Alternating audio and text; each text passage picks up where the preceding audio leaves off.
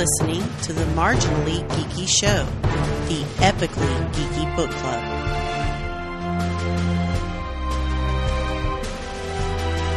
Welcome back to the Marginally Geeky Show, episode number six, the Epically Geeky Book Club. I'm your host for the evening, Eugene Stevens. Tonight I'm joined by, well, almost the entire group, which is pretty awesome. Uh, just starting from uh, left to right here, we have um uh, Mr. Parker, we have uh, Jennifer Hetzel, we have, uh, says Kelly, but it's Boldy. Everyone knows Boldy. Boldy. Uh, Chris Andrew, and of course, Laney. Uh, how's everyone doing? Good. Sleepy. Very Right. sleepy. Good, good, good. Anyone have anything they want to share that's happened within the last month since the last time we reconvened? Uh, they'd like to throw out there. Something's happened to them, you know, of interest. Hopefully, something pretty good. I watched a lot of Golden Girls. That's Okay, We That'll work. recorded another podcast, nice. Like to hear Yeah. that. music one. That's coming out as soon as I can get it edited.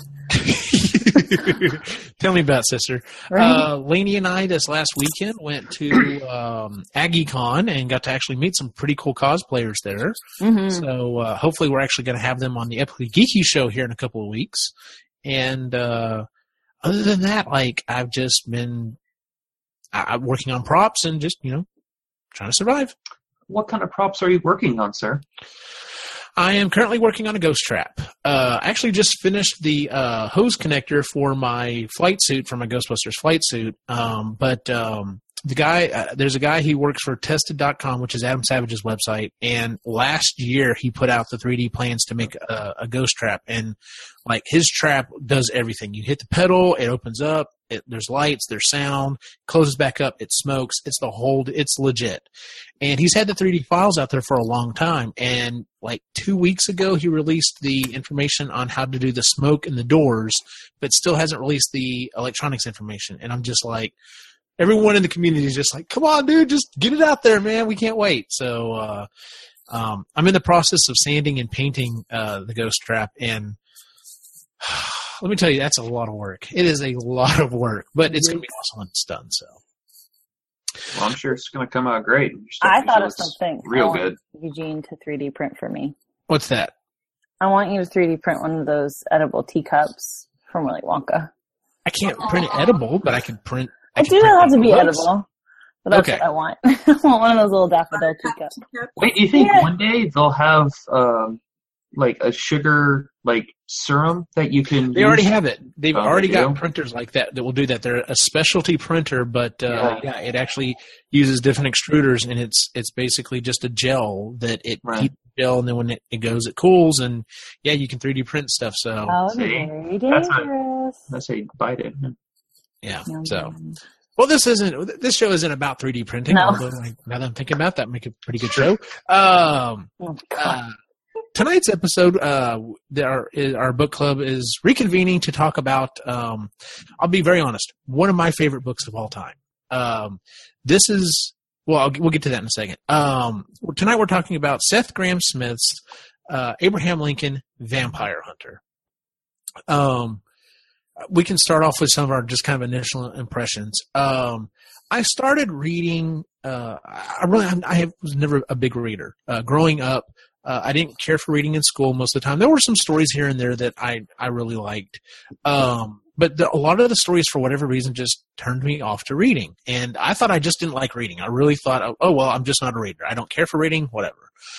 Um, but it wasn't until I got older and became an adult that I started finding books that I'm like, wow, no, I do like reading. This is this is awesome, and this is one of those books that did that for me. Uh, I, I love this story. I I've read this book. Let's see, this is probably my fifth or sixth time going through this book. To be quite honest with you, I, Wow. I adore this book. Um, so it's obviously going to get big thumbs up for me. So, Oh, Lord. um, anyone else want to share some initial thoughts on on on old Abe Lincoln here? Uh, I liked it. I thought it was a good book. Okay. I knew little to nothing coming into the book. I knew that it was Abraham Lincoln, and I knew that he killed vampires, and that's literally all I knew. There you go. It's on the plane. That's exactly what I was going to say. That's the snakes on the plane. Yeah. Um, yeah, I didn't really know what to expect, and then I probably got what is it like 20 pages in, and then there's a horrific depiction of someone dying. I was like, okay, I'm I'm good. Let's keep oh, going. I wasn't a big fan of that. It was, I don't know, it it's it caught me off guard, I guess. Well, the book does start off kind of slow. It, it's it's the build up to the actual story, and then once to me, once we get to the actual retelling of the story, uh, that's when it just hits the ground and just never lets up. The, for me, the book just ran pretty much the entire time. Yeah. Um, Jen, any initial thoughts? Um, so I I like that it's modeled after an actual history book. As a history major, you know, I, I'm kind of geeking out over that. And if I didn't know better, I'd think some of this was, you know, true. um, so I think that's really neat. And um, yeah, it, it's it's an interesting theory and, and everything. And uh, this is my first time reading it, so Okay. prior knowledge hadn't seen the movie, which I hear isn't that great, anyway. So We will discuss the movie at the end. So any of you who have seen the movie, uh, don't worry, you will get a chance to vent at the end. Good. Yeah, yeah, I know. I know. Chris is waiting to vent on that one. So, uh, you you've read the you read the book previously and saw the movie, right, Chris? Yeah. Okay. She's in the same boat I am. So, uh, what about you, Boldy? Uh, had you read it previously, or I read it when it first came out, so that's what I'm saying. I'm still really sketchy on it. I just, rem- I mean, I remember um, I, having come from a background where um, I took a course actually in college on Gothic literature, and of course, we read every vampire book under the sun, and having that background and that kind of foundation going into this, I was probably the opposite of most of you all and I was like that group that was like, okay, this is really hokey writing, really cheesy, you know, and um, and I so I did. I had trouble getting through it because um, I even I remember reading. I was like reading two or three books at the same time. Um, but I mean, that's just because I had, you know, I had something opposite of what you all did. Um, and you know, I and then subsequently after having that foundation, I also read every you know Charlaine Harris book under the sun, um, which is you know the, what True Blood was based on, and so to throw in the dynamic with Abraham Lincoln and um, the theory of the vampires. I mean, it's all fantastic and everything, but the the overall writing style wasn't my favorite. Mhm. Um, I mean, I, I would get, I would say it's a good book, you know. Um, it's not it, it's not one of my favorites, but um, I haven't seen the movie either, so I can't No, do a don't. comparison there. we basically didn't see it either, so it doesn't matter. Yeah. but I mean, it's a good premise. It's a great premise, and um, I have been told to read, you know, his other work, his other novels, but I haven't done that either. So, um, like I said, I got to refresh my memory and recall a lot of things. But um, initially, th- that those are my first thoughts because at the time I can remember thinking, "Oh my gosh, I'm not, I'm not going to get through the book." well, fair enough. I mean, yeah. uh, which is why I, I mean that's one of the reasons I wanted to divide the diverse group on this show. Uh, Sure. So we have you know differences of opinion. So, um, with that being said, let's go and get started. Um, I listen to the like I always do. I listen to the audiobook, and on the audiobook, uh, at the very end of it, they actually do a quick interview with Seth Grahame-Smith, and they ask him about it. And uh, he actually wrote this book. Uh, he got the idea for this book, I should say, uh, before he even wrote his first book, which really kind of threw him out there in the uh, stratosphere, which was uh, Pride and Prejudice and Zombies. Um, so he actually came up with this idea before he wrote that one, uh, and he got the idea by literally. It was a big anniversary of uh, I can't remember if it was Lincoln's death or Lincoln's birth, but it was a big anniversary. And he said he walked into it seemed like he's like every week I'd go into a uh, bookstore and I would literally see tables of all these different you know Lincoln biographies, you know whether it talked about you know his politics, the way he grew up, his sexuality. Uh, I mean, you know there were there were books written about everything about Lincoln. And then, like literally, right next to that is, you know, this was at the height of the the uh, sparkly vampires time. So it's just nothing but vampire books. And he's like, well, I wonder what chocolate and peanut butter taste like together. And threw together the idea. Um, he said very quickly, though, once he started writing the book, he he realized something. Um, when he wrote, when he actually wrote uh, uh, Pride and Prejudice and Zombies, he was he tried to make sure that he tried to keep the language as close to Jane Eyre's as possible. Of course, there's a lot of fantastical stuff in that book, uh, but he tried to keep the language pretty true to the what he thought would be you know close enough because he really was not trying to uh, piss off any Jane Eyre Jane Uh, Austen. Jane Austen. I keep saying Jane Eyre. Sorry, Jane Austen like, you're talking fans. two books, dude. Yeah. Uh, yeah. Uh, he was really trying not to piss off any fans. And he said, I ran into that doubly so here. Uh, he's like, you know, there are people to this day that consider, you know, Lincoln to be, uh, if not the greatest president we've ever had and will ever have in some cases. Uh, so he was really trying not to piss off those people. So he did a lot of research and, and you brought up, um, uh, uh, Jen, about how it, it's like a history book, and it, he did a lot of research. So the times and dates that he lists, for the most part, not always, but for the most part, the ta- uh, uh, dates and times that he lists are pretty close. Lincoln was probably there or close to that location. So, uh, like later on in the book, when um, he's uh, um, part of the group of lawyers that's going around and doing all the trials, uh, and that time of his life, that's So what he was actually doing. So it it matches up pretty closely. He was really once again trying not to piss off all of the. Uh, uh, what would you call yourself as an extreme Lincoln fan of Lincolnite. Lincolnite, uh, a log member? I, I don't know. Lincolnist, God. I don't know. Lincolnist, yeah, we'll go with that. So, There you go. um, all right, so let's let's begin our discussion of the book. So, like we said, the the book actually starts off as an interesting way. It's the author basically giving it his his background, as it were. Um, and, and and the premise of the book is he's he was given these uh, diaries that were written by Abraham Lincoln, and that he kept pretty much all of his life that journaled his uh, killing of vampires. Um, he works at a small uh, store, a general store. Guy comes in wearing dark glasses, uh, t- has a couple conversations with him. Shows up one day, hands him these books. There's a letter attached, and basically it says, you know, uh, I'm tasking you with uh, keeping these, you know, safe and secret. You can't talk to anyone about it, and you're going to write a book about the contents of these books.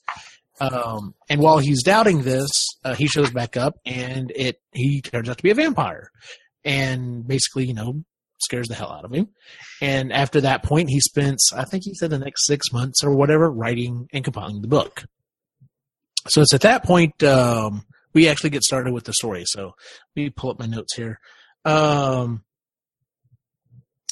let's see here. Uh, the first thing that it starts off. Oh, one quick thing before we actually start with it. Um, one of the things that I really loved about this book is every the beginning of every chapter starts off with an actual quote from Abraham Lincoln, uh, whether it be from one of his addresses, from a letter he wrote. It's all very poignant to the that particular chapter.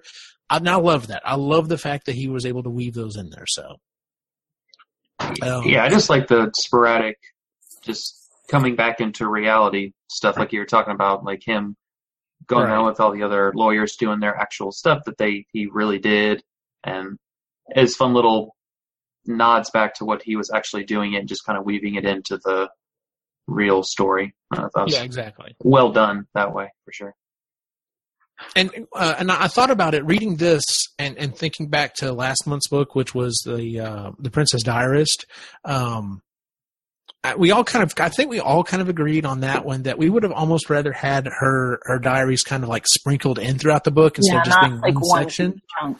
Yeah, and I kept thinking about that. I thought reading his his quotes in here, like I said at the beginning of each chapter, I thought, man, that yeah, that reinforces my opinion on that previous book. That I really wish they had done that. Had they had sprinkled these little things in there throughout time, and then uh, instead of just one big section. So, okay, so uh, let's see here. So. Uh, um, okay, so it starts off as a boy, and it talks about it it talks about him uh, killing a uh, turkey whenever he was seven years old, and then he cried, and he just, you know, it's very traumatic as to him killing this turkey, and he just feels horrible about it, and he can't bring himself to eat it, and he just is like, I'll never kill another living thing, as you know, as long as I live. Hmm. Um, which was funny because I think it, the book specifically said, and he does it. He doesn't ever kill another living thing Yeah. the rest of his time. Yep. so I'm Right. like, oh well, there you go. There's a loophole. Uh, Yeah. So, um, but it, it does some backstory stuff. It talks about how the murder rates in the U.S. you know continue to keep going up because of the cities. Um, and then talks about his father, Thomas Lincoln. Uh, he was a carpenter. He bought 300 acres, mostly wooded land, and he moved Abe uh, when they were three. Um, it, it really goes in to talk about his mother. He had a very close relationship with his mother, Nancy. Um, she taught him to read. She encouraged, encouraged his curiosity. Um, there's a very close bond there, and and it, it comes through there. Um, and, uh, the uh, the the mother's on the episode here. Uh, any thoughts on that? Like what? Well, just I mean, does uh, does does that kind of hit home a little bit? No. No, it kind of reviews. So. Okay, I was just wondering because I'll, I'll, I'll be honest. Later on, I'll, we'll talk about it. And uh, uh, but uh, okay, so it goes on and talks about uh, Thomas was a Baptist, uh, believed slavery was a sin, moved his family to Indiana, um, and it, it talks about you know he was a drunk. He he never put himself really out there. Like he he did the bare minimum to keep his family alive. Um, but he was a good storyteller, and he he talks about that several times. Um, his aunt and his uncle come to live on the farm, help things out. Um, and then he wakes up one uh, late one night, and he has to get up to go to go to the bathroom. So he goes out to the outhouse or whatever, and he hears his his dad walking around talking to someone. He has no idea who this person is. He's never heard this person's voice before. Um, and um, and and and and he ends up finding out that uh, you know he he's basically saying, "I can't pay you back the money." Uh, you know, and and the other voice says, "Well, then I'll take it in other ways." Um, so at that point, his aunt and uncle die shortly after that from what he refers to as milk sickness. Of course, we're talking about in this time, you know, people died of of things, and they're like, "Oh, well, it's obviously this." When you know there was no way to really tell what it was. Uh, four days later, Nancy, his his mom, gets sick, um, So and he just kills the mom as payment, Mm-hmm. he killed the aunt and the And the- uncle first. but didn't like take like their blood from him. Just killed him. just Without- flat out killed them. And then, uh, well, I, The mob. it sounds like the way it describes it, the milk sickness, as they refer to it, was, uh, as he put it, a fool's dose of the blood, so that it, it, you know, it caused them to get really sick, and basically they just. It sounds like, see, and I don't know how exactly that worked. Like, apparently for them, they died pretty quick. They all of a sudden just got seemed to get really sick, and then Yeah. who were dead. Um, but his mom actually like was in pain for several days. Um, and he talked about that. He thought it was punishment for killing the turkey and for being curious about the death of his, his aunt and his uncle. Um, but, um, um, so yeah, he, he, you know, uh, he has to watch his mom die. And right before she dies, she tells him to live. And then she passes away and he's heartbroken. Um, so he tries to run away and, uh, he hears screams in the middle of the night. Um, and then like, you know, he's, he's not sure what it is. He thinks it's animals, so on and so forth. They're starting to allude to, um, you know, the possible vampires being out in, you know, out in the wilderness. So he comes back home, and his dad leaves for. I mean, granted, this is modern day time, but the idea that dad is like, "All right, well, I'm leaving for two weeks. Yeah. They have to take Right. care of themselves uh, out in the wilderness, uh, and when I come back, oh, I have another wife. Bye." Yeah. Right. It's like man, simpler times. I'll tell you. Yeah, no joke, right? Uh, Let's go. so yeah, Pick one up real quick and be back. You know, exactly. Just go to the grocery store, you know, pick up Yeah. your wife, you know. So, um, that's awesome. Yeah, but uh so anyway, his dad does leave and does come back with a new wife. It's someone that he knew knew previously. She was uh, a widow and had kids of her own, and he's really like you know he gets in that mindset of probably most kids that you know in a a, a step parent like type relationship. Oh, I'm going to hate this person. It doesn't matter what they're like. I'm going to hate them, and he just can't because she helps him read. She encourages him. She's very nurturing to him. Uh, not a replacement for his mom, but he definitely uh, you know, grows to love her. Um, and then he he loves his new brothers and sisters as well because um, uh, they're close to his age. They run around, they play, they like doing a lot of the stuff that he likes doing. Uh, you know, it, it, it turns out to be a pretty good uh, thing. So, um, Sarah Bush was her name. So, So, so Um, you can make him like a more well-rounded boy to go out and play versus just being a giant nerd and reading books all day. yeah, he bring he brings that out. The fact that he's like, you know, he he was always Yeah. willing to go to war, and he had to talk me into it. But then once we did, we had a lot of fun and stuff. So Yeah. yeah. Um, obviously, it, it really sounds like you know Abe was going to be a pretty much a book nerd.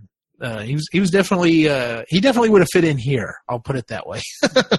Yeah, right. So, All the children's books focus on that and drill that and kill that into into their the biographies for the kids. It's just how much just how avid a reader he was, and that that was you know um, such a huge part of his his life that that impacted him and stuff. So that's ironic. That's Yeah, awesome. Yeah, they definitely should, you know, focus on that. So, um, and then we get to the part where things start to kind of get, they start to change. Uh, he, his dad gets drunk, tells him to come outside, and he's gonna, you know, they're sitting around a campfire or whatever, and he starts telling him this story. And he's like, you know, I've heard this story, but for fear of speaking up, you know, and, and basically getting a whooping, uh, he just lets his dad tell the story yet again of how his his father, his grandfather, um, Abraham died. And he's like, the story starts off the exact same way. Uh, you know, he's on a he's on a plow mule, uh, and his brother, and they're helping their dad, and they're getting pretty close to the edge of the property where there's a bunch of trees, and they start to hear a noise. And uh, in the original story, it's Indians that come out and they uh, they scalp him and kill him, and, and it's very traumatic. And it's at this point where the story changes, and at this point, it becomes a young vampire boy basically just like jumps through the trees and is strong and and powerful as as his dad is uh he isn't able to land a single blow and he basically like crushes his arm breaks his legs just rips the man apart uh you know without without any problem at all um and you know tells him that it was a vampire um In a really So- gruesome way too. Like describing how he killed him was pretty crazy. Oh yeah, it was it was crazy. Like I think at one point he's like crushing his head and, or his chest. Gross. Or that's what it was. Yeah, it was Yeah, very graphic, and I was Yeah. like, very graphic. um, and so now we get the we get the backstory on on exactly what happened to uh, aunt and uncle and and, and mom. Um, his dad had borrowed money from Jack Barts, who was a one armed vampire, uh, short, stocky guy. You never would expect it. And uh, not being able to pay the money back, you know, he came back and, and killed everyone. Um, so uh, at this point, this is where Abe starts to really hate. He begins this lifelong hatred of his father.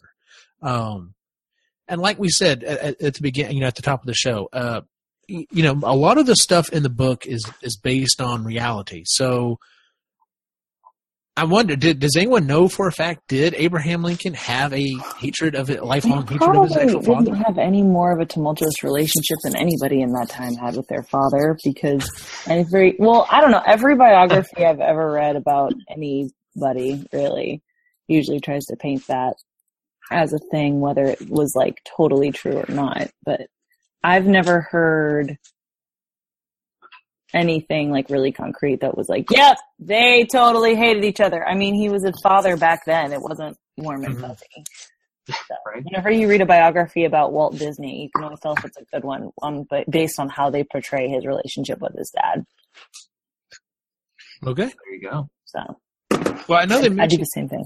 he mentions that whenever he died, he only made like one quick comment in one of his journals or something, or ever ever only wrote one quick thing, and it, that was pretty much it. So Mhm. uh, I was just wondering. I'm I'm, I'm assuming. Guess I do some research on that, but I'm assuming his. Uh, um, it, it- you know, it was an actual. You know, he actually did dislike his father. So sorry, I just looked over in the chat room, and uh, uh, uh, one of the people wrote. Uh, Ryan wrote, uh, "A Lincoln fanboy is called an Abe elitist." Uh, Abe Letus. Nice. I like that. Awesome. So, God. yeah. By the way, thanks for everyone in the chat room. Thanks for being on. So, um, sorry, I have to I have to look at a separate screen. So if I'm looking over here, that's what it is. So, um, so at this, it's at this point uh, we would get. Um, if I were to do a movie of this, uh, this is where we would start to get our training montage because it's, it's at this point he basically declares that you know his hatred for his father and that he is going to he swears that he's going to kill all vampires. So he starts working out, but uh, um, it's not just physical. So he, he talks about the fact that he's chopping wood. He's able to chop even more wood. He's like keeping his axe super sharp. He's able to throw it, you know, into a tree from like ten and then twenty, then thirty yards away. Uh, but he also talks about he did a lot. He, you know, was a ravenous reader. Read everything he could get his hands on, specifically anything with the occult. Um, I wish you hadn't said training montage because now I'm thinking of Eye of the Tiger and I don't like it. Well, what's wrong Was with Eye of the Tiger? Was I the only one that was just reading this book? I was like, man, this is like I could see the movie, like what he was trying to describe in the movie. Like he wrote the book almost like he knew it was going to be made a movie.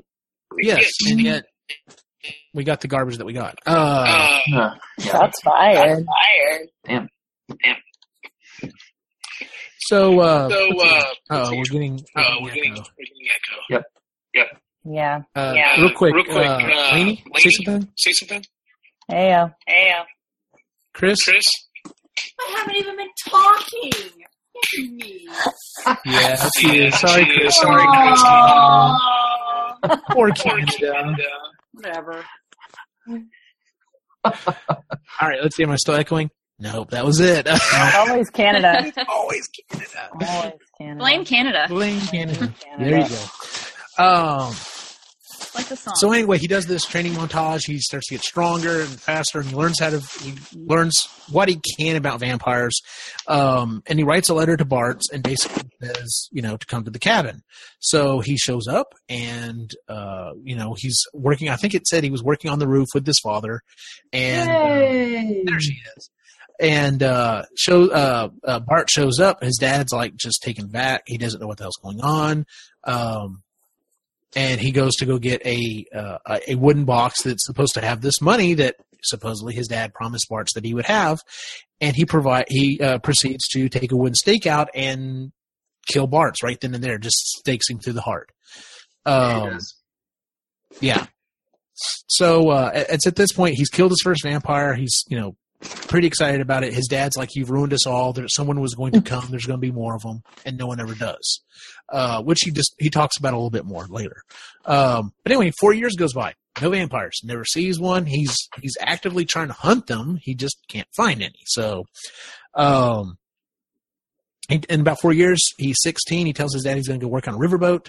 Um, and um, when he's on the riverboat, he he you know he's hearing these stories about these uh, uh, um, um, uh, children that are, are missing in the middle of the night, and he's pretty sure it's a vampire. So he figures out that it's you know it's happening at you know as it's going down this river. So as he he follows along and he, he thinks he kind of has an idea of where, where, where things are happening. Um, he sees a, an, an old raft tied up. He's pretty sure there's someone there, and then he realizes, oh no, they're actually not on board. And it turns out to be an old woman carrying a child. And uh, as she gets up, he races over there to try to attack her, and she basically swats him down like a fly, and then proceeds to hold his head underwater to to drowning. And then before he passes out, um, she disappears suddenly, and he doesn't remember anything else except for waking up several days later. He's in a underground room. It's dark. Um, and he's got a bunch of stuff on his chest. They're healing him where he had broken ribs and everything. And a guy walks over and, you know, is kind of telling him some stuff. He's like, you're healing. Um, and after a little bit of the conversation, he realizes that, uh, the guy's a vampire. So he's trying to lash out after him, but he's, he's, uh, uh, he's, you know, uh, restrained to the bed and it go this happens for days like he refuses to eat he won't say anything he just you know is doing everything he possibly can to refuse dealing with the guy um, but then he does finally give in he does finally start to eat a little bit uh, and he starts to talk to the vampire because he starts reading uh, all these different books including shakespeare so on and so forth um, and then we start to get the information on it. And the vampire's name is Henry. Turns out to be the same vampire that visited our author at the beginning of the book. His name is Henry Sturgis. Did anybody else Um, think of Ten Cloverfield Lane No. With that I whole? haven't seen it yet. Oh, okay, never mind. I can see I that haven't seen it connection, yet. Though. I can see that connection though, Parker.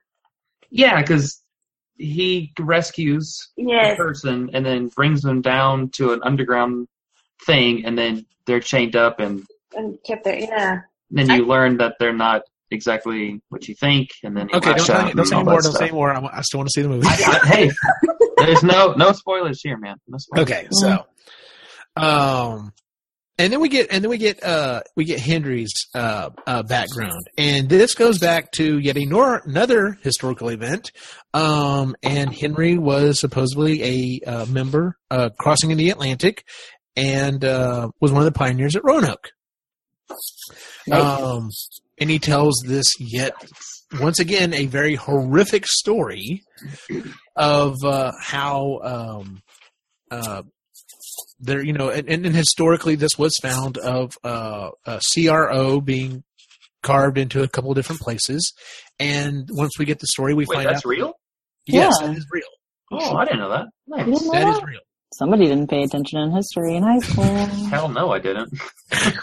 Um, so we get the we get the background as to it, and uh, of course, this telling of it is is the uh, the doctor was a vampire, and proceeded to basically uh, w- was slowly but surely starting to kill people off, and then he's found out, and then he has to kill five or six people right offhand, and realizes that yeah, that's just not going to do. So he proceeds to completely wipe out the entire village.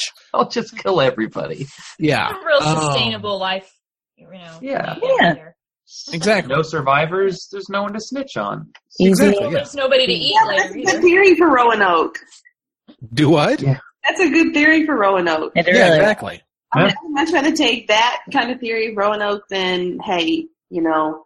uh, dysentery and cannibalism or whatever. According to Cyrus, Lincoln was basically Rocky. Oh my god. Oh, nice. Shut up, Marion. Not bad. I didn't realize he was in the chat room. Uh, anyway, so um, uh, What's Roanoke? A Canadian doesn't know. Oh, Okay. Oh! Oh, that's right. You wouldn't know what that is. It's one of the greatest enigmas of the United States. you want to you want to fill, in, fill her in? No, go ahead. I'm talking too much. I don't want to talk too it, much. it, it basically is what happened in the book. The whole town just wasn't there anymore when Yeah. they came back for supplies to resupply them. It was a settlement that settled and then just Wasn't. disappeared. Nobody really knows what happened, and but Yeah, one of the CRO first- was carved into some of the trees there. That was an actual thing. Yeah, they thought they think it was uh, an Indian attack, but they I'm sorry, Native American. Uh, they think it was a Native American attack. Uh, there's no there's no real. The problem is is there's no real. Uh, evidence that that's exactly what happened. Like there, there never seemed to be sign of a battle. It's like the people just literally just disappeared. Like vanished. Yeah, This would be a good time to use that GIF or that picture, that meme with that guy just saying aliens. Oh yeah, no joke. Yeah, just saying. Basically, So, everything uh, that we think was, eh, you know, blamed on Native Americans was really vampires in this book. Like, that's Right. what I learned. basically. Basically, yeah, essentially. Yeah, Yeah. it's. I mean, back. I just never heard of.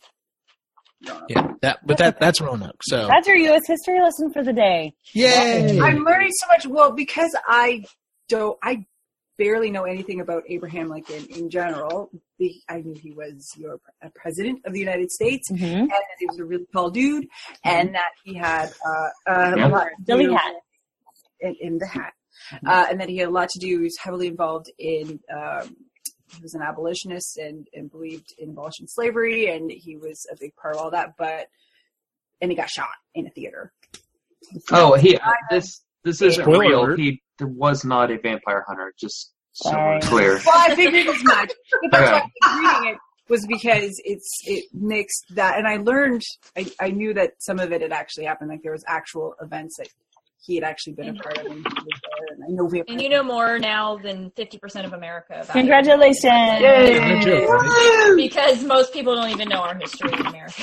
Know, I know more your history than I do my own history. And, Yeah, but including like our president, you because apparently he doesn't he doesn't think most people know knew that uh, he was uh, Lincoln was a Republican. So anyway, Oh yeah. fun right. fact.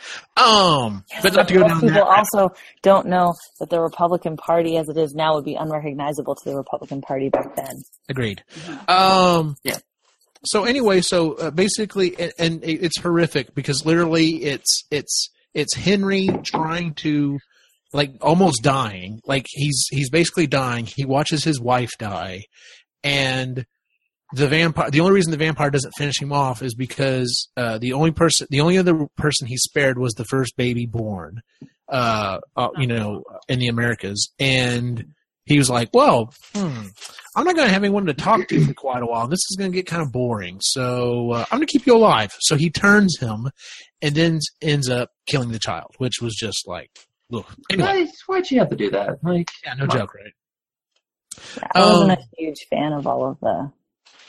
the mur- the ridiculous amount of killing in the book. Yeah, that didn't sit very well with me. like that. So uh, um, Abe gets better and proceeds to start to learn from Henry how to uh, attack and kill vampires. He tells him, you know, he basically shoots down a bunch of stuff. He's like, you know, well, what about garlic? And he's like, yeah, it just lets us, you know, smell you easier. And he's like, you know, holy water, no such thing. Uh, sunlight will kill us, but usually it's just like the, you know, the very first turn, the quote unquote young of us. Um, And then see, I could see this being a training montage too in a movie. Exactly. Mhm. Exactly. It's like, well, what about this? And it's Yeah. like holding up garlic, and he's like, uh, yeah, exactly. it. And it's like, ha ha ha. You know, it's like, So, yeah, um, like a buddy comedy too. Like, yeah, yeah. It's, it was absolutely like a buddy cop movie. ah, Yeah, absolutely. No, please don't do that. Actually, you know what? Technically, it kind of was when we get there. Um, so Yeah. uh, he returns. He returns home. His sister um, dies in childbirth, and um, uh, Henry starts sending letters. And basically, he's like, he's like, look, uh, don't judge us all equally. That's one of the things he keeps saying. Don't judge us all equally, uh, Abraham. Um, there are there are we all probably end up need to burn in hell, but there are some of us who need to burn sooner than others. And in these letters I'm sending you are the names of those who uh, basically need to get the axe first, quite literally. Um, Oh, oh. Yeah, so he gets this first letter. He leaves a week later, and um, basically beheads this cobbler. Um, and he wa- yeah. walks into yes, the he does. yeah, he he walks in and he's literally like, you know, the he asks the town, you know, where can I find the cobbler? And they're like, oh, it's over here. So he walks in and he store. asks the guy's name, and the guy's like, oh yeah, that's me, and just basically pulls out his axe and with a quick swing knocks the guy's head off. So Mm-mm. Yeah, Done when and that done. happened, I went back and read it again because I thought I missed a page. uh huh. Because then it's like, oh yeah, that's my name, and then it's just the next page is like, eh, then I walk out. It's like, Exactly. did I miss something? And it's like, Like, no, no we- big. No big it's like. I was like, oh, okay, well, I, my opinion on that was this was their way of of uh, or his way of punctuating the fact that like he doesn't give a fuck. He's just literally like, look, you're a vampire, done and done. I'm not. There's no. I mean, he does go into detail on some of the other um the other you know uh, meetings with the vampires. You know, if there's like a confrontation or something, but for the most part, he's just like. And he even says it later on in the book. There's one point he's like, I was really tired. My plan was literally to knock on the door and whoever answers the door literally just bury my chest and whoever answers the door, you know, Yeah. their chest, it's like a, their chest and just what go on. it's like So- a hitman, just like that's just Basically, another yeah. day, you know. Oh, kill somebody else and then move on. So he receives 15 letters over three years and keeps improving his skills and his his uh, his work. Um, he ends up taking a, a, a job uh, working uh, selling goods on a boat on the Mississippi. Uh, he ends up building the boat. He sees vampires uh, in a wagon in daylight um, with another one watching him. Um, and oh, that's so that's I'm sorry. That's when they get down to the end of the Mississippi. Um, they're in they're in New Orleans. He sees vampires out and about in daylight, like just like normal people. No one's saying shit about shit. Um, and then he locks eyes with one vampire that he thinks is is following him. So he proceeds to follow him. Chases him around quite a bit, loses him in uh, uh, the uh, uh, cemetery, and then is confronted by, by the vampire asking, you know, why are you chasing me? And he's like, well, I could ask you the same thing. And it's not a vampire. It's Edgar Allan Poe. Hell yeah, it is. Mm. Um, that to me was a little extra. Like I got to that point, I'm like, oh, okay, we get it. Like like having Elvis show up. It's like, come on. seriously, like with my question is, but is did he so ever actually meet him? ugh, Do what? Did he ever actually meet him? Oof. don't think so. Actually, See, that's something I should have researched before the episode. it would it would have made kind of made not not really. I don't think so. Oh, someone's typing. Oh, Um, Parker's on it. It's Parker. Yeah. It's because his keyboard's so damn loud. Parker.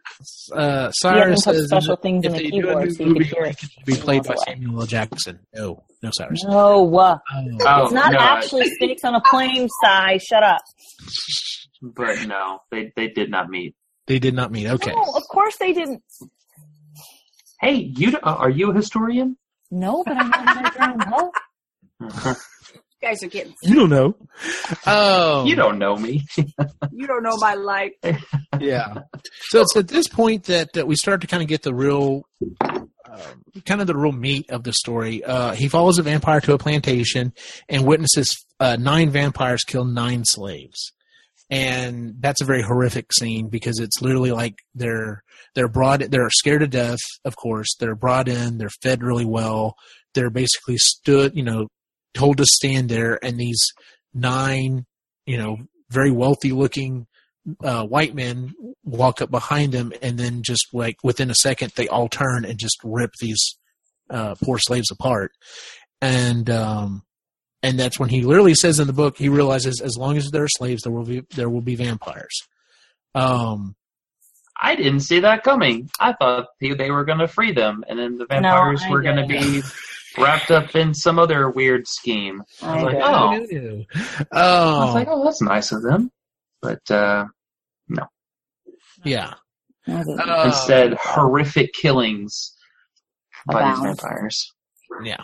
It uh the next scene is he he falsely corners a man in a saloon. Um and uh and that was like he said his be- his most embarrassing thing. He was like 99% sure this guy's a vampire. Is planning on killing him, but it's just a dude. He like literally runs out of the window screaming like in the middle of the night in like his underwear. And he's like, "Well, I called that badly." Um but um, he leaves he leaves home at the age of 22 so uh, settles in decatur illinois uh, running a general store meets jack armstrong who is the med- uh, kind of the leader of a, a, a group of bullies basically what it boils down to they're a bunch they're a bunch of toughs and uh, Now because I'm you know, a Sandlot. So yeah, keep going. yeah Bunch of ruffians. because uh, Lincoln into our is, is so uh, strong and, and tall that he immediately want to you know try to take him down a peg, but he ends up you know besting the the most the the biggest of them, Jack. Um, and they end up becoming good friends like pretty quickly. They just literally bond, and um, it's at this point he starts you know he tells him that what it what it is he's doing that he's you know hunting vampires, and Jack's like, look, dude, you're full of shit, you know, whatever uh, they get a letter. They go back to the uh, to the same bar, and um, uh, you know they're they're looking for. A va- he's like, I knew there was a vampire here. I guess I just called it wrong, and it turns out to be the bartender. So they wait for the bartender to to head out. They follow him down the street, and don't realize it. He gets the upper hand on him. Um, almost kills Jack, causes him basically to crap his pants, and uh, he narrowly kills him, and then it's at that point that they basically become hunting partners. Going back to your idea of this being a, a buddy cop situation. Just saying. So when you said buddy cop, I was like, no, no, actually, yeah, that would work. Because you So, can have uh, the, uh, the the smart know-it-all trying to train the hapless um, simpleton Mhm. with the heart of gold. You know, it's I don't know. This book just read like a movie script. I I was like, oh yeah, that's right. They did make a movie out of this, I don't but it wasn't this though. Books no, it was not. Um, I was like, you could have just taken it directly from the book, and it would have been a better. Thank, thank Yeah. you. You're very right. You're. It's, that's true.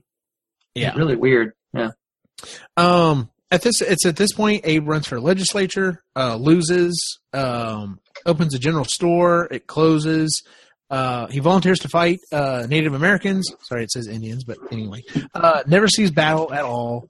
Opens another general store, um, and um um, runs for office again, but this time he wins. He also falls in love with Anne Rutledge. Um, uh, Abe goes to leave for the legislature, returns, plans to marry her, writes a letter to the man who's uh, she's betrothed to. So in the thing, she's uh, already promised to someone else. So he writes a letter. He's like, you know, listen, I'm in love with her. You, you basically left her alone. You know, I would like her hand. Dude shows back up, and uh, turns out he was a vampire. And everybody's a vampire. Ugh. Yeah, that's the thing. Is it's like, oh, this guy's a bad dude, vampire. vampire. Boom. Yep. Roasted. Like, well, hey, it's it's it is a little one dimensional, but I mean, it definitely kind of re-cements the whole idea that hey, you know what, vampires are bad shit, and they keep fucking up my life. Yeah, so. I already knew that. Like, and then it turns into a rom com. Like, there's no, a love triangle with a vampire, but they're with a twist. You know? It literally does. Yeah. Um, He's sitting there like drinking dies, a shake. You think it's a shake, horribly. Blood. Like, oh no. Uh, let's see here. Uh, Abe almost commits suicide. Uh, Henry brings him uh, the vampire that you know uh, killed Anne, and he basically tortures. They basically together torture him in the most slow possible way. Yeah, um, real like brutal stuff. Yeah, like they have him staked. He's on fire. They keep putting yeah. water on him so he will burn slow as possible. Um, it's pretty intense. Yeah. Uh, so they didn't really like specify. Is there a best way to kill a vampire? Or you? Anyway, I would assume just beheading. Because it said like beheading, because like they can get shot a bunch of times, but like, but then if you just like crack their skull open, then they can die too, or bleed out, or I don't know. Asking for a friend, or yes. you're gonna give uh, you're gonna give Cy some ideas as to what your your job really yeah, don't is. don't add fuel to the fire. Oh, so that's it. Parker's not really in the Secret Service. He's got a great hatchet for it. It's already it's already made. So. Well, so does Ray. I mean, the other night we were on the show, yeah. and Ray's like, "Hold on, let me grab my axe." And it takes Ray less than ten seconds to yeah. get that thing too. So y'all better remember that. Yeah. Well, he has one in every room. It's right so. here. See? See? Less than 10 seconds every yeah, there you go. time. That's consistency. Yay, Canada. That, Canada. That's a perfect, perfect one for, yeah. But can you uh, throw it 30 yards? Probably. He's Canadian. Probably. I couldn't. I, I could throw it, but it wouldn't do anything. He could. I mean, that's far. 90 feet. That's uh. Yeah. That's not. That's not that distance, expect especially with some. You know, if you're gonna have enough force to, to, you know, really do something with it. So. Strike a it probably I would vampire asunder. You gotta put some. Jesus. Yeah. His aim would be bad, but he could probably throw it. That's not the point. Just I throw believe. it. well, no, you kind of have to hit what you're aiming at, Lainey. No, I'm not in Canada. It's fine. You can't just scare them. Like you actually have to like hit them. That would be my like go-to. It's like I'm just gonna scare the crap out of him, and I'll never know that I don't have any real skills. Right. Oh lord! um, it's at this point Abe almost commits suicide. Uh, like, okay, that's so I already went over that. He basically kills the vampire. Starts to feel a little bit better. I mean, I feel a little bit better. Um, Abe breaks out of his depression, um, but starts sending Jack on errands. He moves to Springfield, becomes a lawyer, and meets Speed. Um, Speed's kind of his. Speed is um, fast talking. Uh, he just basically says he's annoying as hell, but he ends up you know, becoming fond of him. They're they're friends. They're both both very learned men. Whereas Jack is uh, very down to earth. He's not book smart at all, but he has a kindred spirit in you know with him, and that they're both strong and that they can you know crush vampires. Whereas Speed is more his intellectual equal. So it seemed like he trusted Jack pretty quick to just start doing his bidding for him when he leaves. Well, I think several. I think several months, if not a year, passes over this time. Like I said, I'm condensing. So right. Well, I, I, yeah, I know that, but I mean, even in, in, the book, it just seems really quick. I don't know. Hmm, like he needed to move the plot along. Well, I mean, he does that throughout the whole book. It's just one line giant sentence, basically. But I don't know. It just seemed. um, I don't know. It just seems like he trusts him really quick. He's like, "Oh, I gotta leave. Go kill vampires." Person who doesn't know how to do that. Bye. And then he just like leaves. Like, oh, well, I guess Jack is dead. Then I guess. Just, that's kind of what I thought. I was like, well, he dies. So, but I don't know. Anyway, This is ramblings Here's of an insane person. Don't listen to me. It's all good. Uh, so he gets over the loss. He begins hunting once again while he's on circuit, what I was referring to earlier. Um, and there's a really interesting uh, battle between him. Oh, that was the one where he was going to battle the woman. Literally, like was like, uh, you know, uh, meets. You know, he knocks on the door. He's ready to just basically, you know, take his axe and and plunge it into whoever opens the door. And it turns out to be the woman he was defending earlier in the day. Uh, but she turns out to be a vampire. They get into it barely he's like Oh, literally he's like well i don't think i've ev- i'll ever have the opportunity to um uh you know protect someone in court and then kill them later that night. So um it's at this point he meets mary todd falls in love um but she's being courted by stephen douglas. Um uh, well, well. and then uh but the father approves the marriage. He didn't think it was going to happen.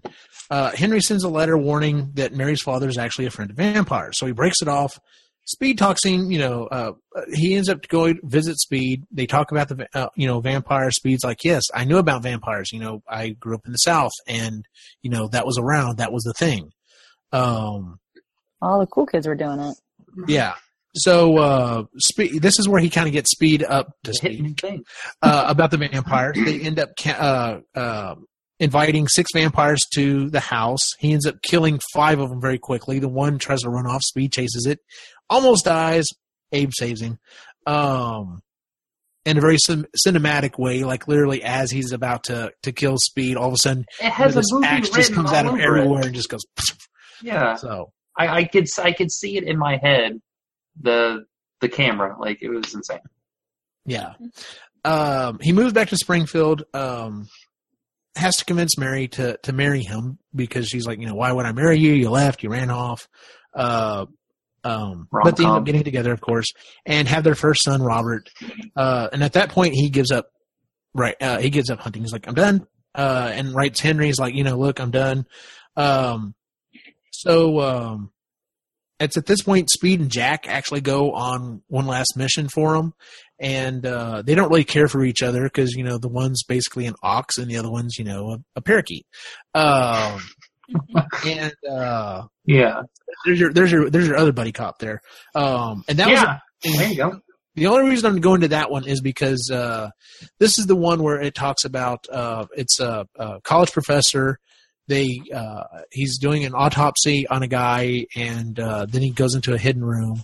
And when they follow him, they find like really sta- like stacks of human bodies that are still alive, that are barely alive, and then this vampires draining their blood, and it's like in all these glass tubes above them. And during the battle, of course, the glass glass tubes get broken, and glass and blood go everywhere. And once again, it's a big movie scene, Yes. Big set piece. Yeah. Um, and they they barely get out alive. Like uh, uh, Jack loses his hand, Speed basically leg gets messed up. Um, and it's at this point uh, Abe gets elected to the representative uh, House of Representatives, moves to D.C. Henry writes him asking him to change his mind. He's like, nope, not doing it. And then he has Eddie, his second son. Um, he's disappointed in DC. I know that for a fact. Uh, I, I I do know that when he first when he first got to Washington, uh, he very much had the impression that you know this is supposed to be learned men who are doing the the best thing possible for uh, you know the, the people who elected him, and is just like most of these people are idiots or they don't care anything about the people they're elected for. Some things never change, man. Imagine that.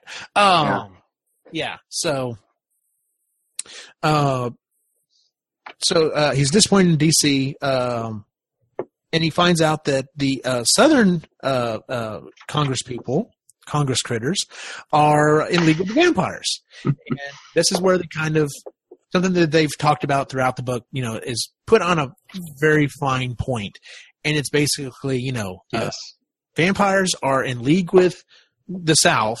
Basically, you know, they're able to kill slaves no one cares about slaves, so that's fine. They have they have a very easy way to feed uh, that no one really cares about, and you know they supply money and power to uh, the South as long as there are slaves for them to feed on. So, um, once again, he meets Poe. Basically, Poe tells him about the uh, Blood Countess. Um, and it's a very, he goes, it's funny. This is, I love this scene because, uh, Poe is very, very detailed in this, talking about how, um, first off, he explains that, you know, there's this, uh, there's this woman and she, uh, becomes lovers with another woman. And of course, Abe's like, A how's that? woman? Huh? yeah.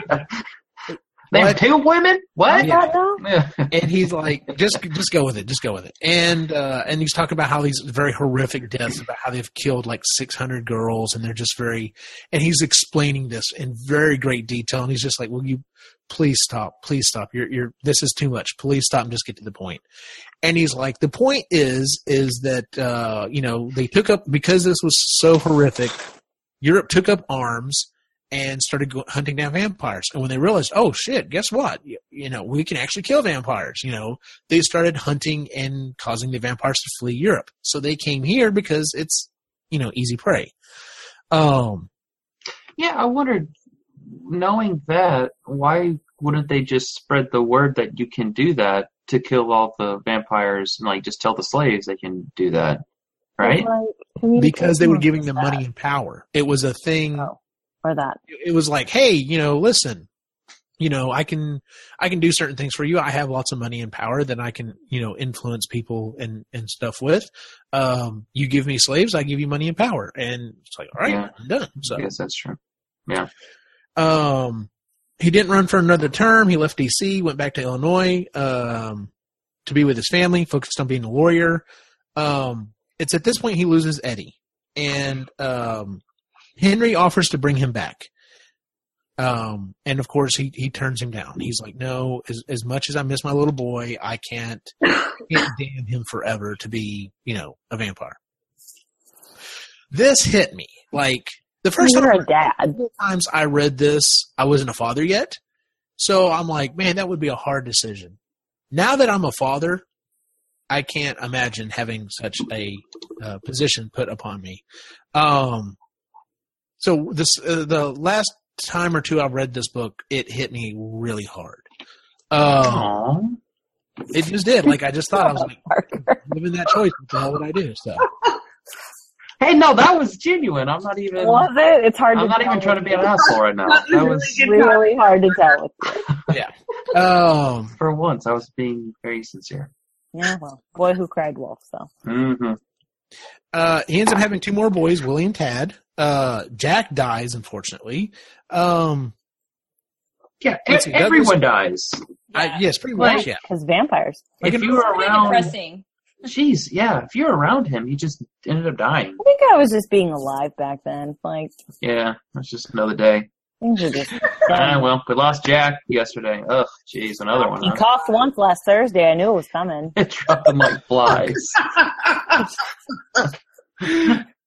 Douglas champions the Yeah. Kansas Nebraska Act, which allows uh, slavery in new regions. Lincoln debates him and becomes notable for the character, uh, his character in politics. Uh, Henry asks, right, adding, uh, asking him to go to New York. He goes, gets knocked out. He's taken to a secret meeting, and it's at this point that basically they tell him, "Look, uh, we need you to be president so that you can, you can basically help us stop slavery and stop the Southern vampires." Um, so he runs against Douglas in the Senate, but loses. Um, Seward, who was supposed to be the uh, not the lead lo- nomination for the Republican Party, all of a sudden just goes, "Well, I'm going to Europe for a while," and uh, that was How convenient. yeah, basically a way to basically you know leave him as being the primary person for the Republican nomination. So, um, let's see here. Uh, oh, and it's at this point. So um, he becomes the uh, he becomes the uh, uh, Republican nomination. Um, and the Democrats are split between the North and the South. The Northern Democrats and the Southern Democrats are kind of fighting each other as who they want. Uh, they send three vampires to start protecting him. And it's at this point Henry sends a letter asking him to kill Jefferson Davis. I'm pretty sure Lincoln never actually tried to kill Jefferson Davis. I sure hope not. We would have heard about that one. Although that would be really interesting if it happened. Yeah. Um, he takes Speed and uh, another friend of his, Layman, down to um, uh, uh, Davison's house. They get inside. It's basically a trap. Um, a bunch of vampires show up. There's yet another big set piece for. Uh, Yep. We got a big battle between not only vampires and humans, but uh, hmm um, so uh, Lincoln wins the presidency. Uh, states begin to succeed. Begin to secede. Um, let's see. I'm, I'm just trying to run through here because I know we've gotten pretty long on the show. And they that's Um, when they they he's introduced to the Union, which I like how they called the Union was. Like I love the that vampire thing. It's like, oh, that's cute. Okay, I, Yeah. I see what you did. Um, so everything breaks at Fort Sumter. Um, and then it, it's it's at this point, you know, uh, you know, Lincoln starts filling in people about the Southern uh, vampire plot. Uh, South won the Battle of Bull Run with the vampires. They that was another pretty graphic sca- uh, scene, which was awesome. Yeah. Um, and then his son Willie dies over the course of several days. Yeah. The, the other one dies. one. Yeah. Yeah. What- one Yeah. once again, hit kind of hard. Sorry. I'm just like, but I mean, think about it. If how how how You're could you be Queen. expected? in all in all reality, though, in all reality, though, this Uh, dude was in the process of trying to keep our country from falling apart, and his kid dies. Uh, yeah, he suffered from melancholy, as they called it, but severe depression, like most of his adult life. And yeah, I, I see why. And- like, I just And the presidency was a huge part of that. And, And I know- and also I know this is a work of fiction, so but it all definitely helps illustrate why so many people consider him to be such a great president because he did such a great job despite all of this shit happening to him. So, Right?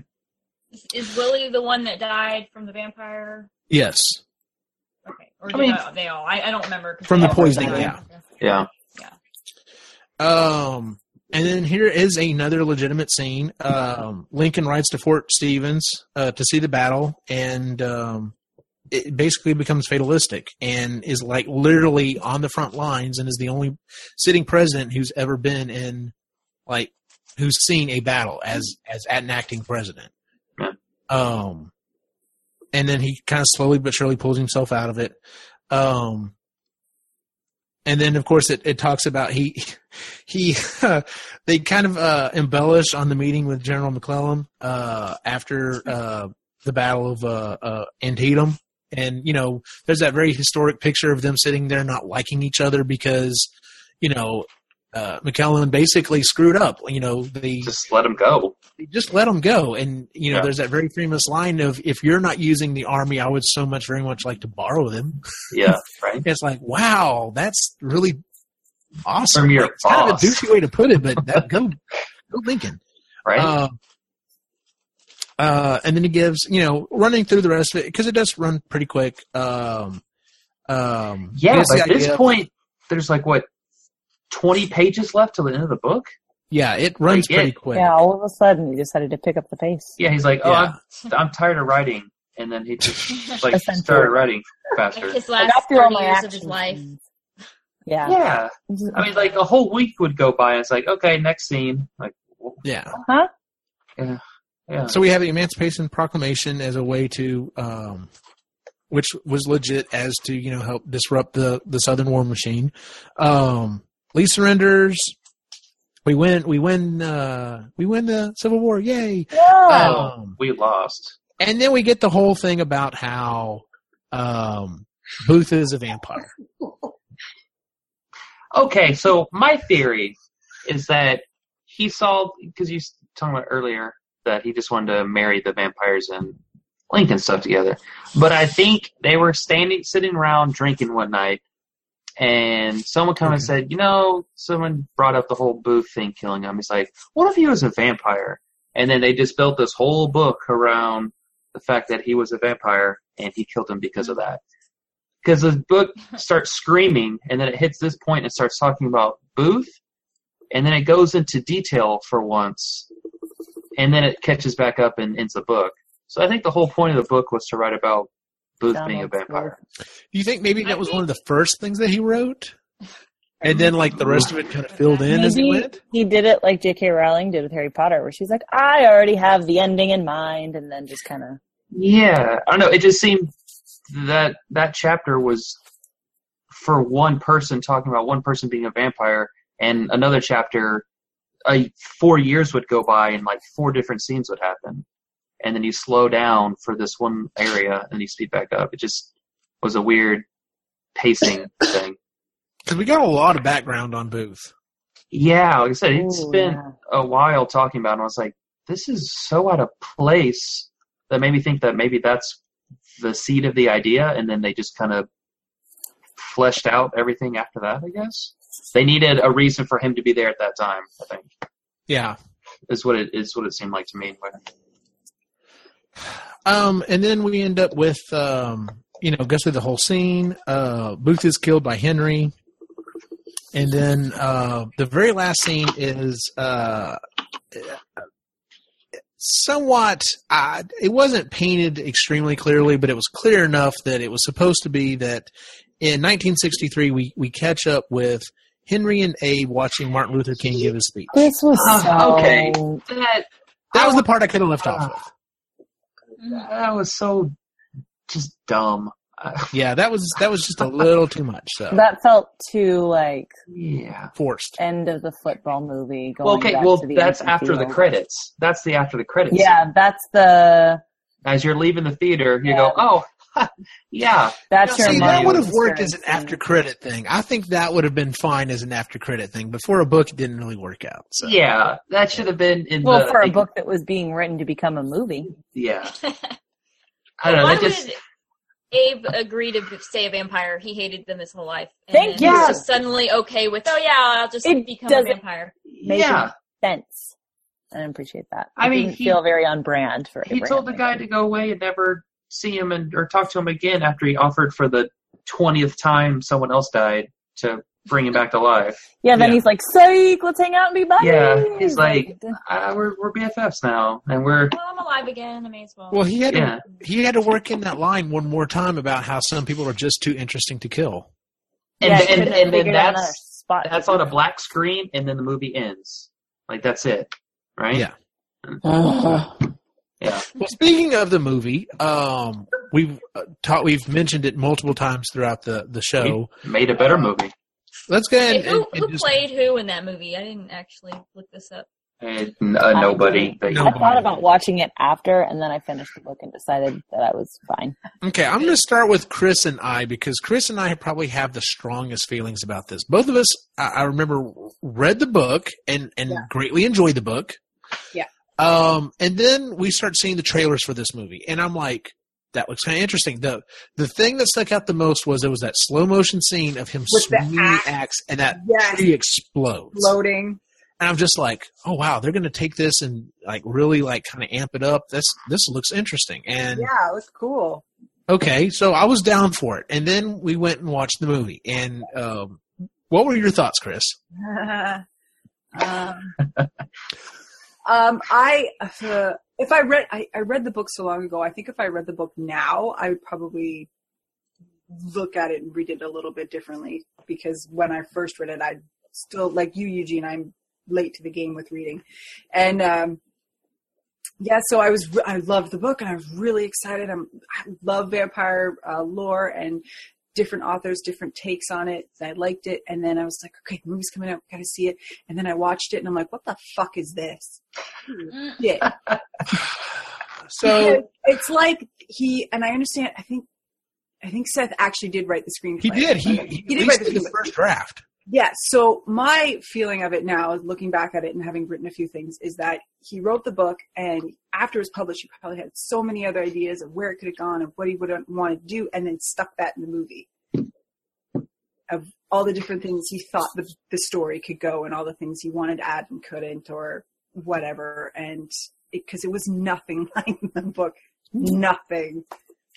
The plot was all backwards and things were jumping around and it was just yeah it was stupid Yeah. Um, the So some of the things, okay, I understand, and we we had this discussion a little bit when we were talking about The Martian, um, and and I have thought since then because I mean, if you if you've read The Walking Dead and then watched the show, Mhm. they've done interviews with with Robert Kirkman, who who writes and is a showrunner, and he said he looked at the show as a an opportunity to um, investigate and and and tweak some things that he originally had thought about doing with the book but never did. He went down a different path, and I, I kind of got the same sense with you. But I'm just like, this doesn't make any sense though. Like you spent all of that time researching Lincoln's actual life and tried to marry up these situations and these instances to be as real time as possible, and then you just totally threw all of that out from the movie.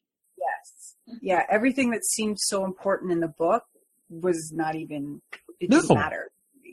They turned Henry into the villain. Yes. And I'm just like, no. I mean, granted, it's not, he you know hated vampires, but Henry was like a friend. Like, Mhm.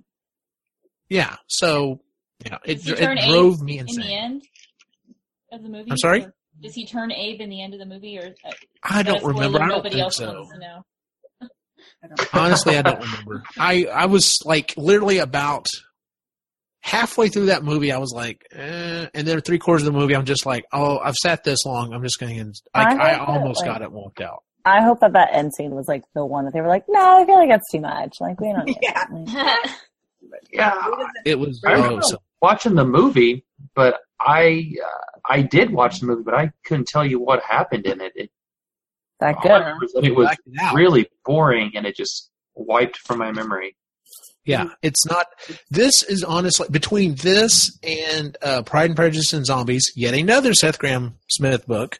Um, I've I'm, I haven't completely reversed course on my theory of watch the movie first and then read the book because I, I still look at it as the movie is the condensed version and the book is the expanded universe. Like that's where you're going to get more depth on everything.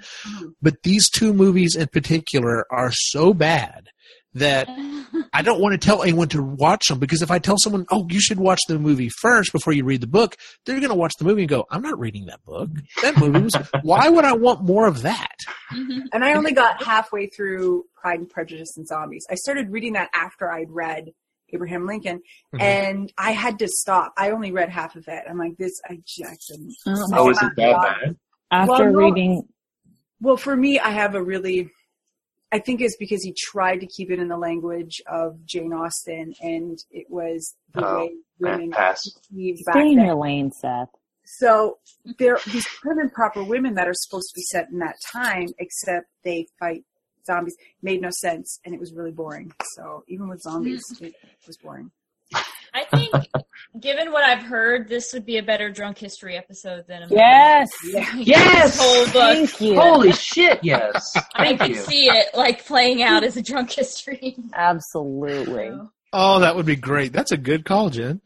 Um, man, I want to do that. Yeah, no that'd joke. be our drunk history you episode. guys should is- do it and record it. yeah, I'd love to hear historical that. fiction.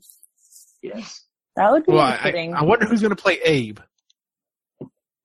The one with that ear. Just have to get Parker to come up sometime. yeah, Um, I got you.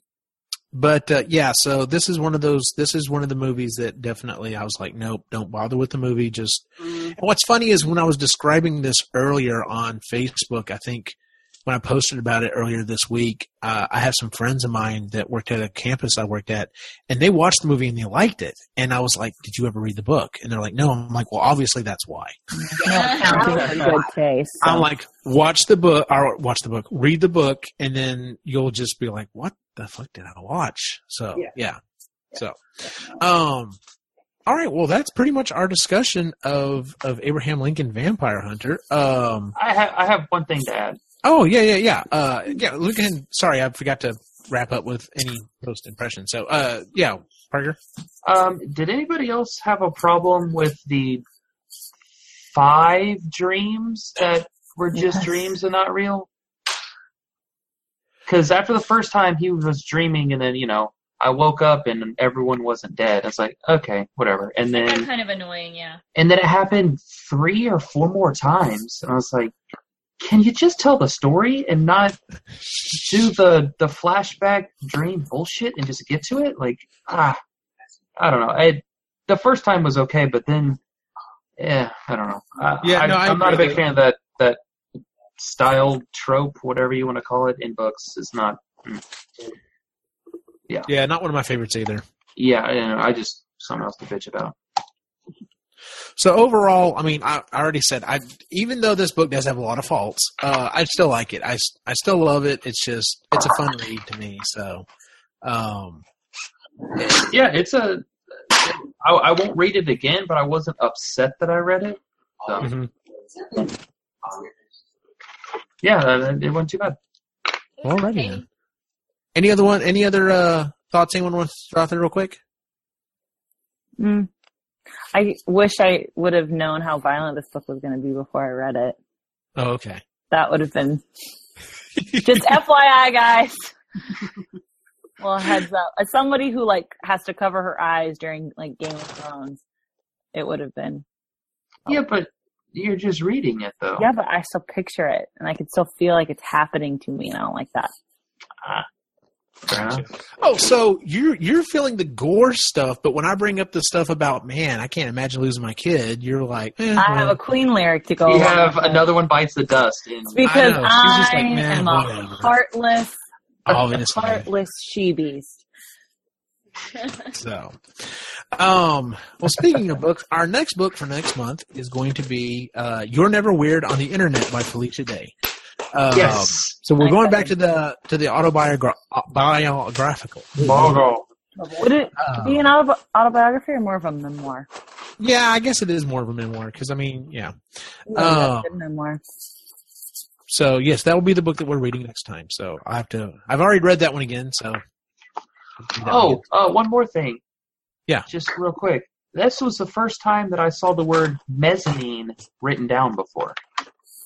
No, it's not. I, I don't think I've ever seen that on like a ticket to like the symphony or like the ballet or something. oh yeah, that's right. Those multiple times I've been to Oh. the ballet. I said, you're right. yes. I was gonna Uh, say. You, I assumed that you had been to the symphony before. I have, but I don't remember looking at the ticket. Anyway, I saw it and I was like, oh, that's that word spelled. I don't know. That's really weird. That's a word. Well, e- every once in a while, I just come across a, bu- uh, a book and I read. I'm like, I've never seen that word spelled before. Spell Like- it now. I I wrote it down. The word is mezzanine. M e z z a n i n e s. That would have been fine if you had stated the word at the beginning and at the end, but unfortunately, But we're not at spelling qualify bee, so it doesn't matter. All right, children. Uh, let's move on to our. Uh, what else have you been reading? Um, has anyone been reading anything else of interest lately? I have. What have you been reading, uh, Lainey? So, um, when we, Eugene and I had an event uh, that he spoke about earlier over the weekend, and we met some pretty cool dudes at the table next to us yeah, yeah, that were actually, um, I was going to say peddling, but that makes it sound really mean. I don't mean it in a mean way. Peddling They- their wares. Yeah, they were peddling their wares. Now they were selling, actually, they were promoting and selling their comic book series, which is called Speak No Evil. Um, and it looked really cool and sounded really cool, so I actually picked up a copy of the first and the second issue. So I have finished the first issue and I'm starting the second one. Um, and it's really good. I've actually really, really enjoyed it. It's kind of cool. It's different than other comic books that I've read because it's set in like the 30s and basically it's these like two kids who come across like the abandoned camp, like cabin of like Tesla and like H.P. Lovecraft or whatever. And it's, it's just really, really interesting. It's got some cool sci-fi, some cool horror elements. I've really enjoyed it. The illustrations are really great. Um, I'm, I'm actually pretty stoked about it. So, but yeah, so go check that out. In fact, they're doing a Kickstarter right now, I think for their third issue. What's it called? So I can write it down. Speak No Evil. You already have a copy. So No, I don't. yeah, you do. It's in my backpack. Oh, You oh, just don't have it yet. yeah. gotcha. hey, thanks. You're welcome. Well, speaking of comics, I'll go ahead and jump in here. Uh, I've actually started reading two different things. The first thing that I read and cleared was um, Ghostbusters 101 has dropped. Nerd! is- Nerd. Yes, Jeez. it is. Uh, it is uh, basically a crossover series with the um, Ghostbusters Answer the Call, aka the 2016 series, with the original series. Um, I mean, it's just it's just the first issue. It's very simple, but uh, I like what where it's going. Um, uh, that being said, the other thing that I started reading came out, I think, just this week. Um, maybe last week. It's uh, the third book in um, um, the Jessica Blackwood series. Uh, it's called Blackfall. Um, it's written by Andrew Mayne. I listened to several podcasts that he's on. He's a um, well, he, he he's not only a stage uh, magician, but he also like has has created quite a few. Uh, uh, uh, he's written multiple magic books. He's done lots of different tricks and sold them to like you know big name magicians. They're illusions. okay, not tricks. A Sorry, trick is a Um, little for money. but uh, well, he likes to he refers to them as tricks as well. So, uh, Oh, but um, wrong too. So but uh, yeah, he uh, the the series is basically about a an FBI agent. She grew up. Her dad and her her grandfather were both fa- uh, famous magicians, and she was kind of getting away from that. Um, and then a bunch of uh, really crazy shit starts happening. And when she uh, is, you know, kind of stumbles onto the case, she starts realizing that, um, yeah, someone's using some really high level, like illusionist shit to pull off these murders and, and cause and, and, you know, do a lot of damage. Um, so of course they're like, well, we know nothing about this, so we're going to pull you in on the case. This is the third book in the series. Um, it's very high level. There's a lot of explaining to it, a lot of information. Um, but anyone who has any interest in magic, like, is like, this is the only time magic's ever been, because he is a magician. So there's like, this is the only time, you know, magic is being accurately portrayed in a book. So most of the time, this kind of throwing some other stuff. So, uh, really good. I'm, who knows, I'm even propose the first one eventually. So, because I like the character. She's very well rounded. So, uh, Chris, are you reading anything of interest? Yes, uh, I'm reading a sci-fi romance. Called- Uh, I call it my smut because it's Nerd. yeah, little nerd. Are you kidding me? I love it. Um, and it's uh, by Sherrilyn uh, Keenan. Keenan. Probably not pronouncing Whatever it is. Anyways, she's. I love her stuff. She. It's a. Uh, I think it's like the sixth one of her Legend series, and it's Mhm. set about six thousand years in the future in this uh, Cadian universe, and it's.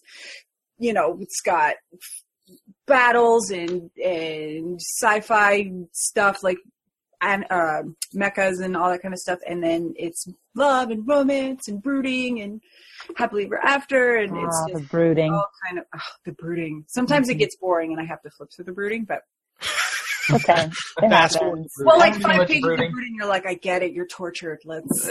But that aside, it's it's uh, I love it. It's a guilty pleasure because it's just I love that they end up together and it's all happy and yeah, I love Right. reading stuff like that. As long as you're enjoying it, that's all that matters. Oh yeah, and it's like 800 and something pages. Ooh, there you go. Yeah, and Get I- real, real deep in that smut. real deep, real brooding. it's a lots of feelings happening, but it's good. There you go. Uh, Boldy, are you reading anything of interest? Oh, I'm reading. I was, actually, I should ask since I'm talking to you. I should say how many things are you reading of interest? Five or Yeah, six? right. I don't know if it's interested in any of you all, but um, I just finished reading a book called uh, "The Sun Is Also a Star" by Nicola Yoon, which is a coming of age novel about how you can. Well, she proposes in this story between two young people. Um, he, the guy, says that he can make a girl fall in love with him within a day by based on this article that that if you ask some stranger these 30 questions that then scientifically that yes that person will fall in love with you because Yep. you'll make them vulnerable based on these questions and their answers and that sort of thing it's a beautifully written book you get the perspective of both the male and the female um, and and I won't tell you how it ends up, but it's it's uh, you get both sides. You get the scientific side of it, and you get the actual um, emotive and ethereal side. So I, I've read that, and then I've also been reading um, um, a children's novel because you know I do kind of tend to read the kids' books so that I can recommend the kids. This is part of your job. I appreciate that, Boldy. Yeah, so I'm reading this one now. That's kind of like it's kind of like our um, uh, never-ending story, to be honest with you. So it's quite interesting the characters that are in it and um, the magic that uh, seems to prevail. So it's called "The Girl Who Drank the Moon." so that's what I'm reading. That's an awesome name. That sounds amazing. Yes, it is. Uh, well, just one. It's on the Blue Bonnet list too, which is for um, the Canadian. You know, our our award-winning books in the state of Texas. So Do they still have that? That's yeah. awesome. I remember looking for those books in the library when I was Yeah, me too. They have little. the little stamp. We have a little bonnet down there. Yep. Yep. We have stickers now to the stamp. Oh, But yep, you got it. Cheap out. um, Right. Thanks, Trump. Okay. Jennifer, are you, what are you reading? Um, I just finished listening to a book called Originals: How Nonconformists Can Change the World, or something like that, by Adam Grant. Mm-hmm. It's it was like if you're even thinking about doing something requiring courage or any kind of um, bold action, or not, if you're just like trying to get out of a rut or you just want to be inspired, like it was so good. I, I, I can't explain how inspiring it was. It was called Originals. Yeah, it's by Adam Grant. I might have gotten the second the title wrong, but it's it's um it's just like he's a professor at a college talking about how all these people throughout history have made these amazing changes, but how they weren't even that confident going in. And we look back on them now, and they were visionaries like Martin Luther King and um, you know people we may not have even heard of, like the women suffragists, but uh, you know how they were just you know trying to do these great things but at the time they almost didn't do them or you know something almost stopped them and um, they persevered and you know kind of their mindset and what you can do if you have something you want to pursue Very cool. Hmm. Yeah. Check Yeah. that one out. Parker, are you reading anything of interest? Uh, my structured geology book. Uh, no. I mean, I think it's really cool, but yeah. Well, there you go. Yeah. Uh, I can't add anything to that. So, uh, yeah, yeah, that's just the way it is. as always, if you would please give us a five star rating on iTunes, Stitcher, or Google Music, wherever you listen to the show. If you're watching the show, uh, especially if you're watching live right now, thank you very much for that. Uh, we are going to start doing our, most of our shows, or try to do a lot of our shows live on YouTube.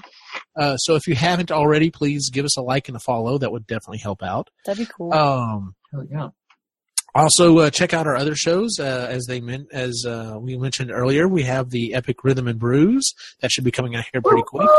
We re- we record our next episode of the Epically Geeky Show on Saturday night. Um, and if you have any book suggestions that you would like to see us read, uh, definitely send them our way. Where we always vote as to what the next couple of books are going to be. Um, so actually, I need to start cobbling together the next vote, figure out what we're reading after Felicia Day's book. Um, I have a feeling I kind of know what that's going to be. Uh, but Yeah. uh, yeah, if you would, uh, if you've got any suggestions, forward them to us. We'd love to hear them. So, where can we find you on the internet, Laney? You can find me on Twitter and on Instagram at It's a Laney Bird, and you can also find me over on the Epic Rhythm and Brews podcast, as well as the Epically Geeky Show and at epicallygeeky.com. There you go, Chris. Where can we find you online? Um, uh, on Instagram at uh, the dot lake dot life, and I'm almost have my Etsy shop up. I saw that. Next week. I love watching Chris do that name. oh God, it's brutal. Uh, anyways, uh, but uh, it's taking longer than I thought. There's a lot of stuff that I didn't foresee with the S shop. I'm also on uh, the Epically Geeky podcast, and here and epicallygeeky.com. Boldy, where can we find you online? You can find me on Twitter at Library Voodoo, and that's about it. Good deal. Jennifer, where can we find you online? uh, twitter and instagram at het's gonna be me Parker, we can't find you online. Epically Geeky uh, website. There you go. There you go. I'm, right, I'm there. Yeah. And as always, you can find my individual wacky adventure online at Optimus Jane on Facebook, Instagram, and Twitter. For everyone on the site, have a good night.